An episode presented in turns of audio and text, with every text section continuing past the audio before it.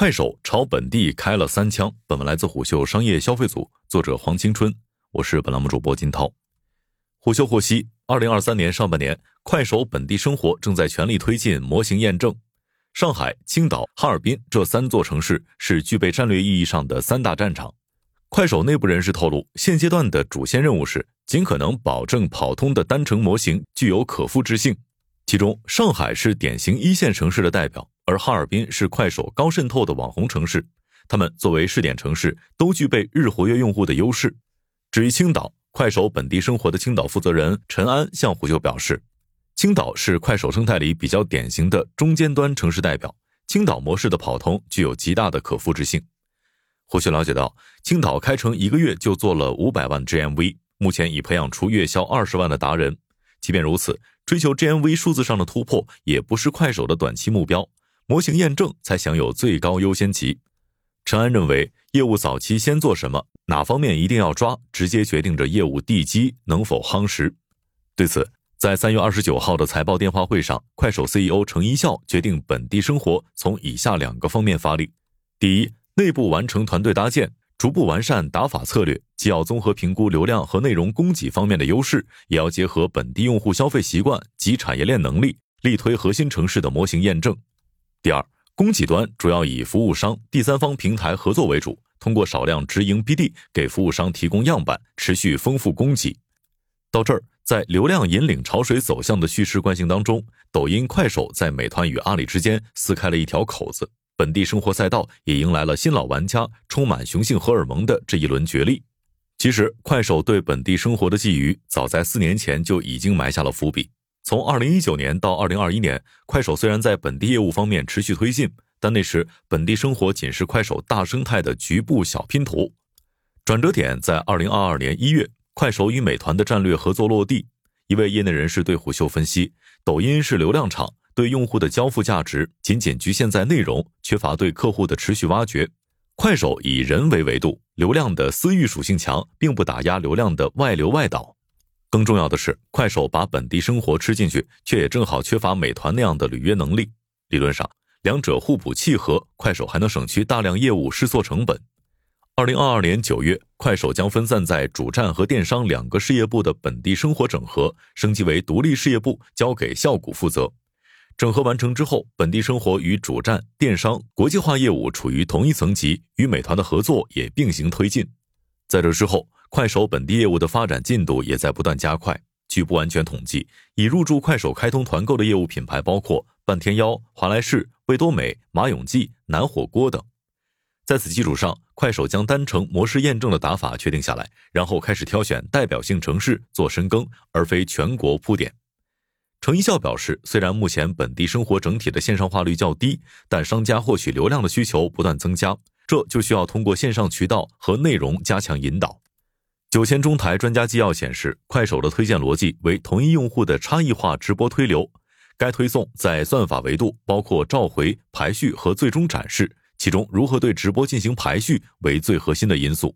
具体到落地运营，陈安向虎嗅分析，现阶段快手本地生活业务主要分为三条线，这能保证本地业务运转，并根据业务需求进行动态调整。其中，第一条是客户经理线，主要追客户合作。第二条是生态运营线，通过曝光宣传，将商品卖点深入给到消费者。第三条是生态能力线，负责前两种角色的能力成长。值得注意的是，抖音把本地重心放在客户引入和城市客户覆盖上，同时快手本地业务也需要量化考核，投入周期、业务决策都需要反馈机制。那程一笑为何亲自上阵呢？事实上，早在二零二二年九月，快手就进行了组织架构调整。程一笑兼任快手电商第一负责人，原负责人笑谷转战本地生活业务。这一举措既让本地生活从暗线浮上牌桌，也展示出电商业务在内部的地位之高。CEO 亲自下场带业务，足见快手对电商业务寄予了厚望。接近快手管理层的人士向虎嗅透露，程一笑针对此次架构调整，开了一场电商业务全员会。他在会上表示：第一，他对电商业务很感兴趣，保持高度的好奇；第二。电商和商业化对快手长期发展至关重要，长远来看，甚至决定营收天花板。第三，他能做一些效果做不了的事情，解决一些效果解决不了的问题。至于为何卡在那个时间点调整，程一笑表示时间点不重要，应该将电商重要性放得更高，就立马调整。与此同时，二零二二年九月正是快手推行降本增效的时间窗口。降本主要来自两部分：一是快手商业化部门的瘦身，将团队人数进行压缩；二是快手与代理商之间的返点在二零二二年降了十个点。增效的核心举措是减少不适配、跑不起来的业务线，聚焦电商、本地生活等业务线。值得注意的是，快品牌正是在程一笑亲自上阵之后悄悄崛起的。九千专家纪要显示。二零二二年七月到十月，在快手转型至快品牌的商家超过三百家，这就在一定程度上缓解了头部主播对平台的钳制。此前很长一段时间里，快手主播的带货选品大多是一些低成本的农产品或者库存尾货，单价百元以内，以国产服装、化妆品和日常用品为主。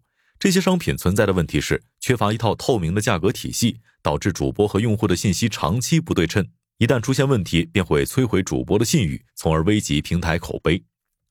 于是，在二零二一年，快手开始发力扶持小微商家自有品牌，以及力推性价比，这就与抖音的兴趣电商形成了差异化竞争。二零二二年，快手降低头部主播的流量分配，将部分私域流量转移到公域商家，电商业务重心集中在快品牌，带火了不少自创品牌。胡秀获悉。快手针对品牌商家推出成长计划，鼓励商家入驻快手品牌自播以及自行寻找达人分销。快手会给予对应的专属流量，帮助他们与达人推动品牌分销渗透。此外，快手共设立十四个行业中心来对接直播电商的不同分类。然而，快手电商和传统电商相比，依旧只是低频次和低密度行为。要想获得更强的需求，还需要货架来承载。也就是说，快手需要扩充内容库存量。从而增强用户粘性，提高用户使用时长及留存率。虎嗅获悉，二零二二年，快手最高决策层经营管理委员会通过了一个重要决议，主站计划在二零二二年 Q 四上线商城功能。一方面，消费者的需求分为确定性需求、不确定性需求和半确定性需求，而货架电商吃的是用户刚需性消费，确定性更强，丰富的库存便于搜索比价，还能潜移默化的帮用户建立起搜索浏览心智。直播电商解决比较多的场景是不确定性需求、半确定性需求，比货架更好逛。但快手电商高度依赖直播场景，依赖主播现场解说，挖掘用户潜在需求。所以，如何将高度集中的直播场景分散化和常态化？解决方法就是货架电商。另一方面，货架电商天花板显然更高，它替用户消费搭建了更多的落地场景。待快手上线商城之后，将加速直播电商与货架电商的融合。用户的逛和购买行为会带来平台搜索型流量的上升，这就会拉动搜索广告转化。然而，尽管快手曾在二零二二年的六幺六活动夜上线货架与主题式商品列表，但是活动结束之后就下线了。胡秀获悉，这一战略未顺利实施的原因在于，快手的整体电商能力无法很好的承接货架电商，在机制管理、基础设施搭建、类目数管理等方面都有不足，于是决定延期上线。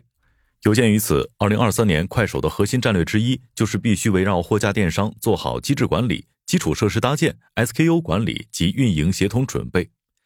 接近快手内部人士向虎嗅表示，抖音平台私域不足，适合拉新，需要不断输出内容进行转化。快手适合长久经营，美妆与护肤品为高频使用产品，十五至三十天复购率较高，商家可在快手平台养号，然后转入快手群聊。上述人士进一步透露，电商大促期间，京东、淘宝的三方外链会阶段性开启，但快手电商的核心战略还是主推电商闭环。毕竟，从流量的维度来看，淘宝、京东是流量吞噬方，自己产生流量不够，需要源源不断的从各个地方去导流，永远存在流量焦虑。但是抖音、快手不一样，站内有充沛的流量，抖音、快手自然是希望利用这些流量实现内循环的。绕了一圈，无论是抖音还是快手。都想把品控审核、用户数据攥在自己的手里。商业洞听是虎嗅推出的一档音频节目，精选虎嗅耐听的文章，分享有洞见的商业故事。我们下期见。